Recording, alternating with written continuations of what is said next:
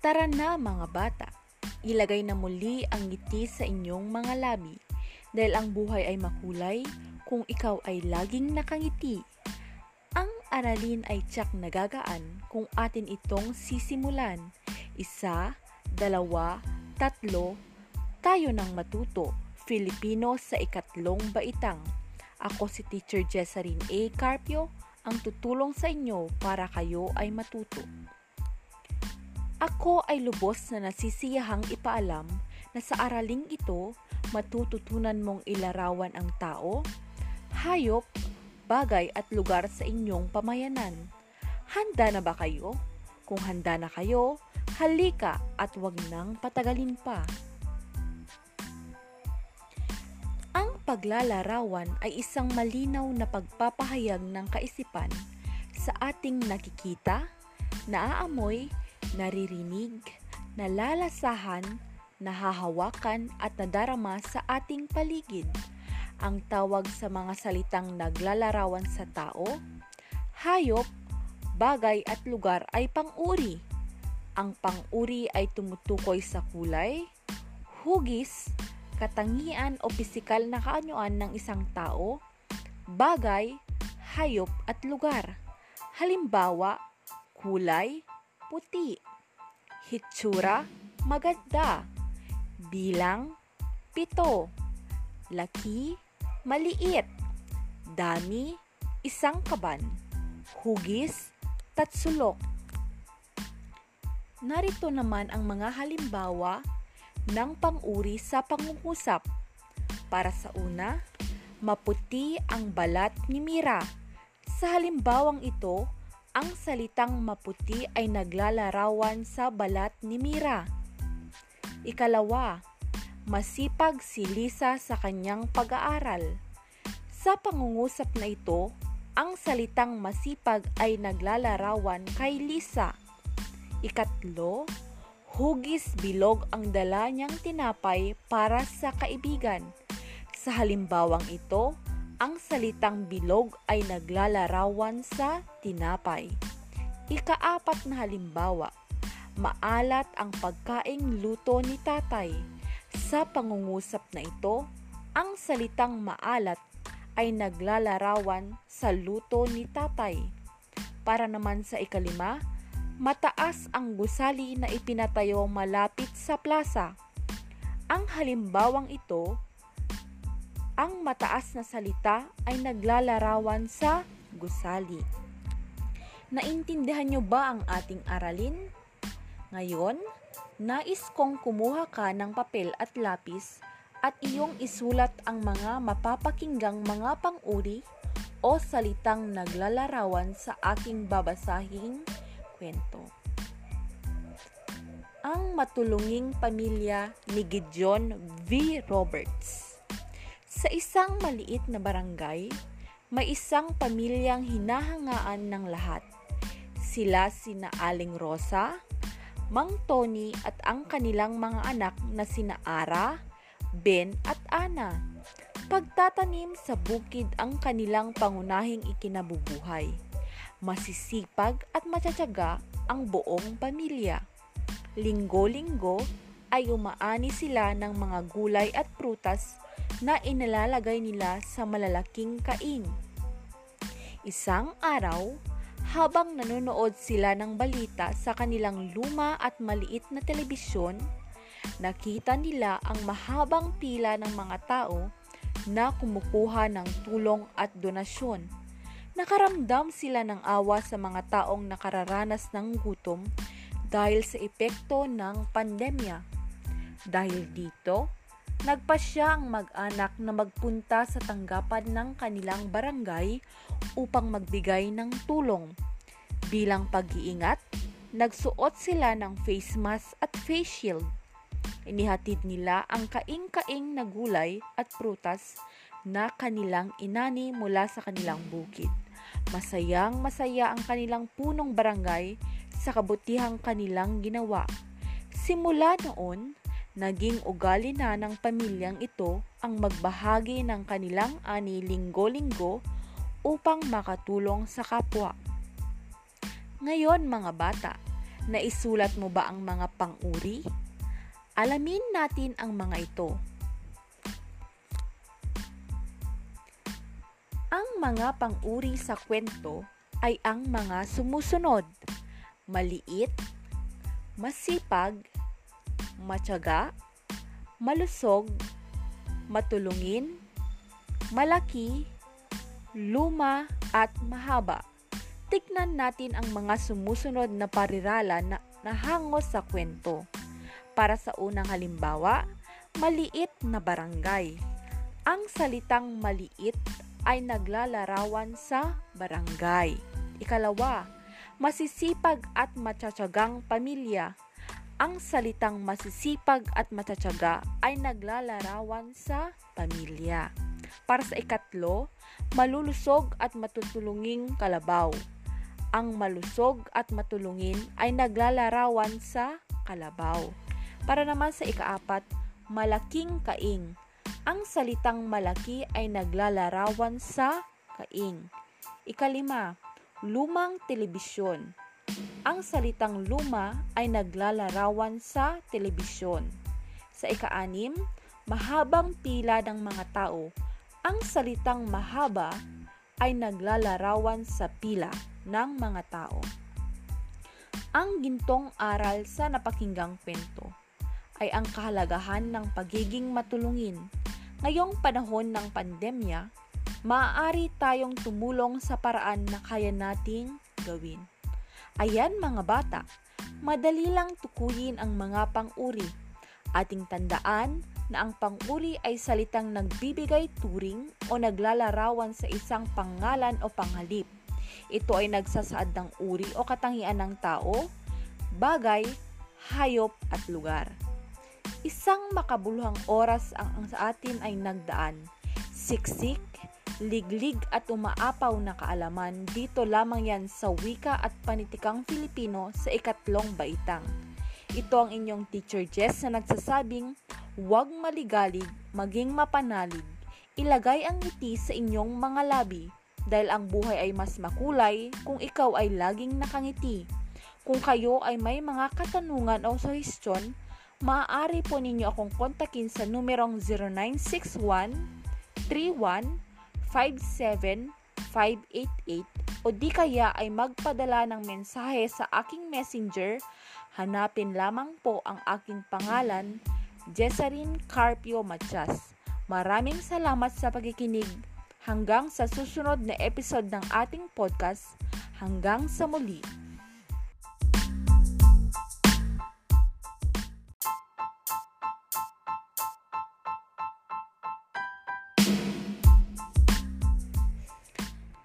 Tara na mga bata, ilagay na muli ang ngiti sa inyong mga labi dahil ang buhay ay makulay kung ikaw ay laging nakangiti.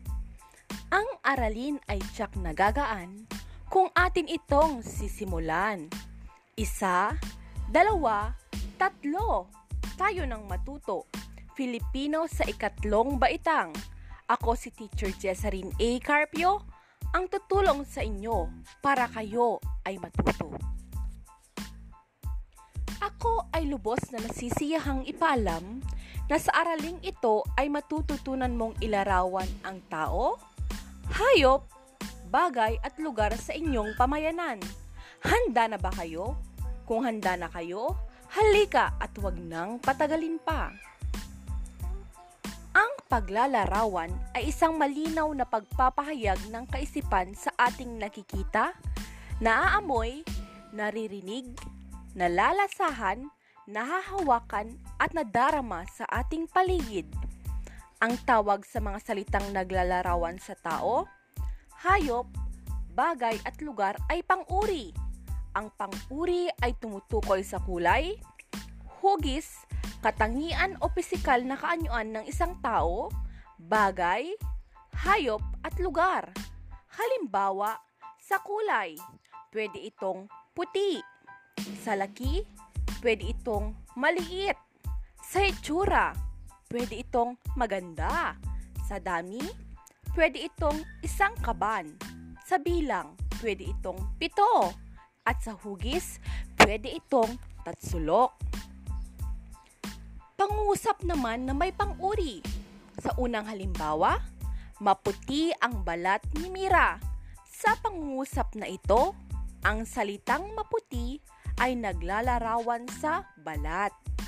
Sa ikalawang halimbawa, masipag si Lisa sa kanyang pag-aaral.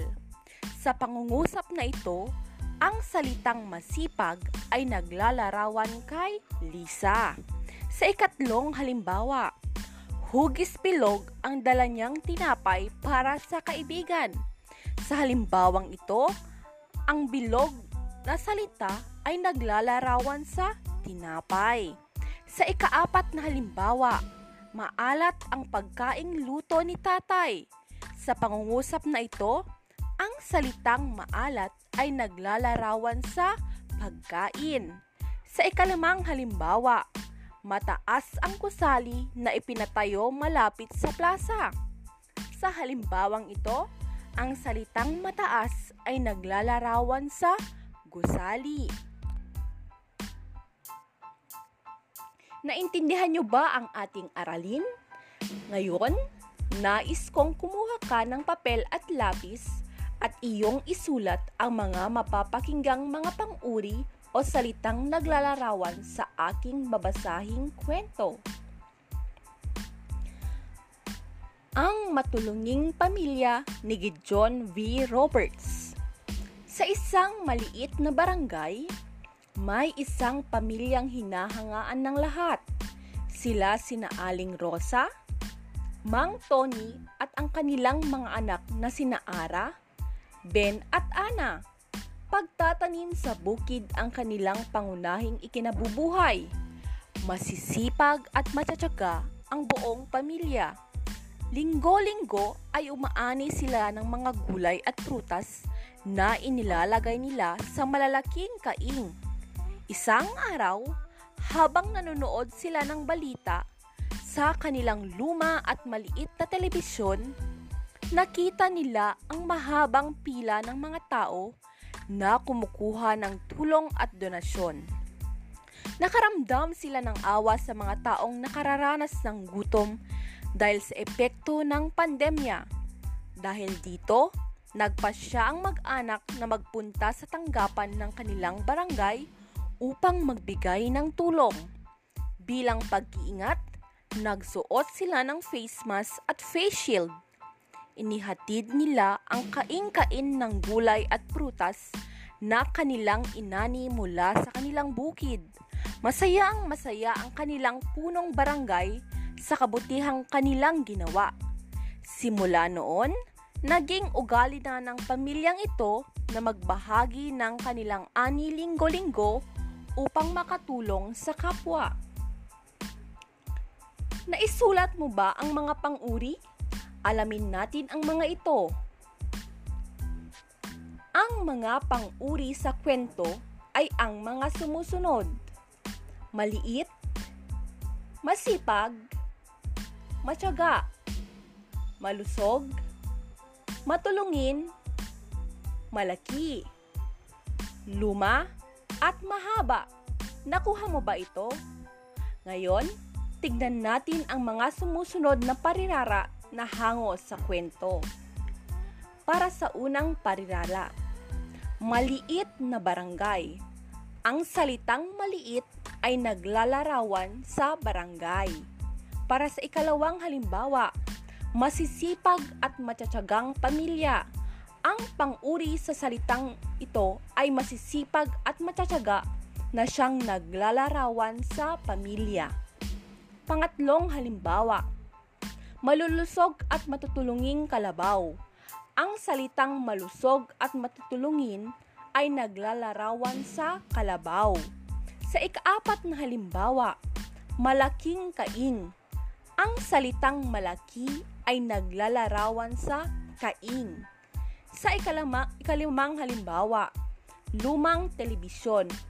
Ang salitang luma ay naglalarawan sa telebisyon. Sa ikaanim na halimbawa, mahabang pila ng mga tao. Ang salitang mahaba ay naglalarawan sa pila. Ngayon naman ay ating tukuyin ang gintong aral sa kwento. Ito ay ang kahalagahan ng pagiging matulungin. Ngayong panahon ng pandemya, maaari tayong tumulong sa paraan na kaya nating gawin. Ayan mga bata, madali lang tukuyin ang mga pang-uri.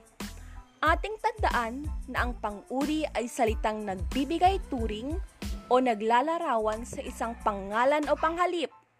Ito ay nagsasaad ng uri o katangian ng tao, bagay, hayop at lugar. Isang makabuluhang oras ang sa atin ay nagdaan. Siksik, liglig at umaapaw na kaalaman, dito lamang yan sa wika at panitikang Filipino sa ikatlong baitang. Ito ang inyong teacher Jess na nagsasabing, huwag maligalig, maging mapanalig. Ilagay ang ngiti sa inyong mga labi dahil ang buhay ay makulay kung ikaw ay laging nakangiti. Kung kayo ay may mga katanungan o suggestion, maaari po ninyo akong kontakin sa numerong 0961 31 57588 o di kaya ay magpadala ng mensahe sa akin sa messenger, hanapin lamang po ang aking pangalan, Jesarine Carpio Machas. Maraming salamat sa pakikinig. Hanggang sa susunod na episode ng ating podcast. Hanggang sa muli!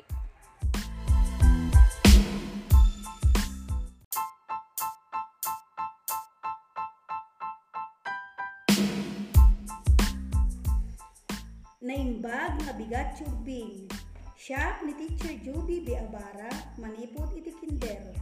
Umay mang ted adal kada kayo itangal daw. Nakasagana kay kadinubing. Nakasagana kay kadin nga dumngeg iti sabali nga adalen. Isagana ti bagbagi tayo tap na maawatan nga nasayaat ken makapidot iti nasayaat nga sursuro. Itangal daw Intay adalan may ipapandag iti ayot no anya dagiti may paida. May itulong da ken may tedda kada tayo. Dungeg na laing tapno maawatan. Kumita kay man iti aglawlaw ubing. Anya nga ayok dagiti makikita yo. Manok. Bilit. Dagita ti makikita iti aglawlaw anya nga ayo dagiti adda iti balayo adda iti aso pusa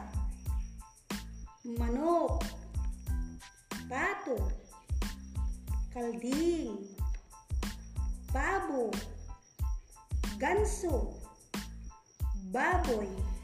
Ken duma at damit dagiti ayop nga rabbit nga tarakenda.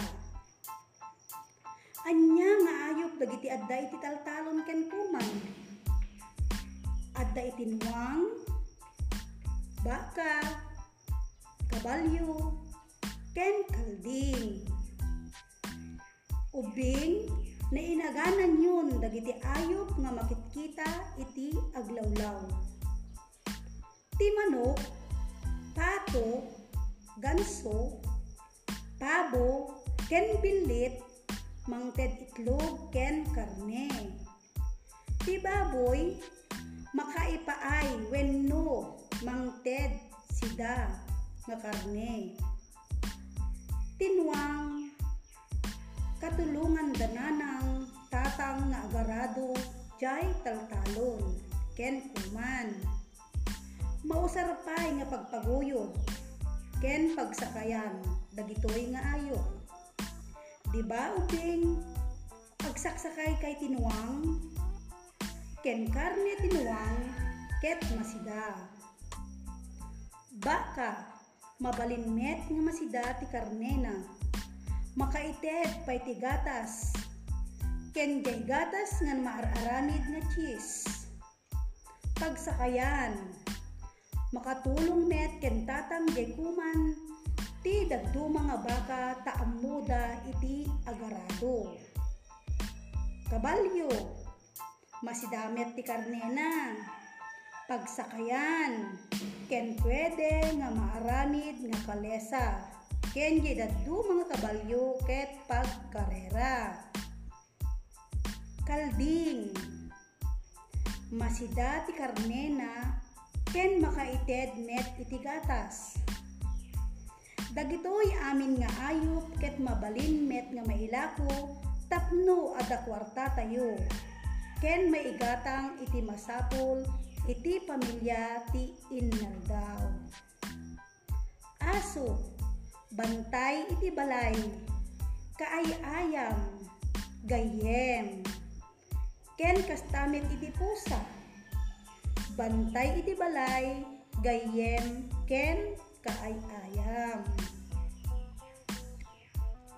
Amin nga ayop ket adda maipay na, maited na ken maitulong na kadatayo, kas kumaiti manok, pabo, pato, ganso, bilit, mangted kanya tayo ti itlog ken karne para masida. Nuwang, baka, makatulong ken tatang gitaltalon ken kuman. Pagsakayan, masida, karnena, ken mangted ti gatas.